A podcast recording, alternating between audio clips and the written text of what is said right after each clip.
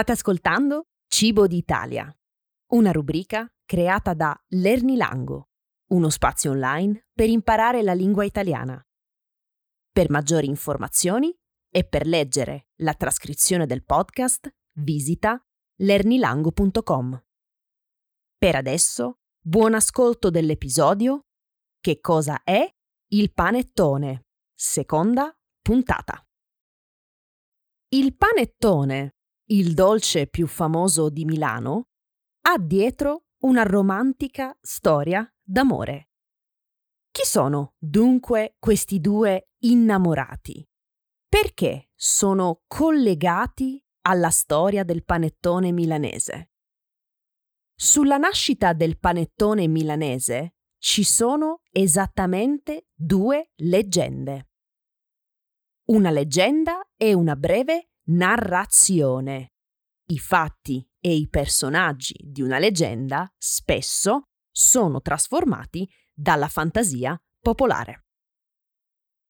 La prima leggenda sulla nascita del panettone moderno è molto romantica.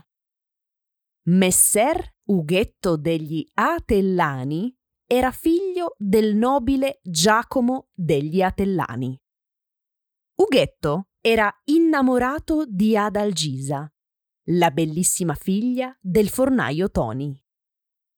Adalgisa era di origini umili e la sua famiglia non aveva una buona reputazione. Per questo motivo la famiglia Atellani era contraria alla storia d'amore tra i due giovani. Allora Ughetto ha cercato con tutte le sue forze di trovare una soluzione. Per stare vicino alla sua Adalgisa, Ughetto, con un nome falso, è diventato un aiutante del fornaio Toni, il padre di Adalgisa. Il giovane Ughetto lavorava duramente ogni giorno, ma purtroppo le vendite del pane erano poche, erano basse. Allora il giovane ha avuto la brillante idea di aggiungere all'impasto del pane un po' di burro e di zucchero. L'idea di Ughetto era buona e i milanesi non vedevano l'ora di assaggiare il pane di Ughetto. Ughetto era molto contento, ma sentiva che alla sua ricetta mancava ancora qualcosa. E così, in un secondo esperimento in cucina, ha aggiunto le uova e la frutta candita.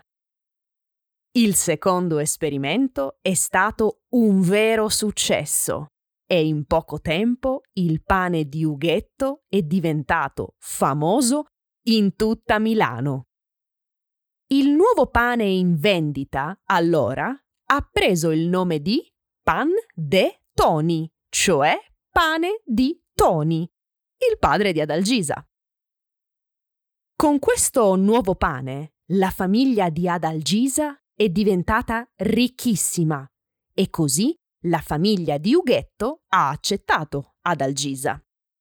Così i due giovani Ughetto e Adalgisa si sono sposati perché erano ormai dello stesso livello sociale.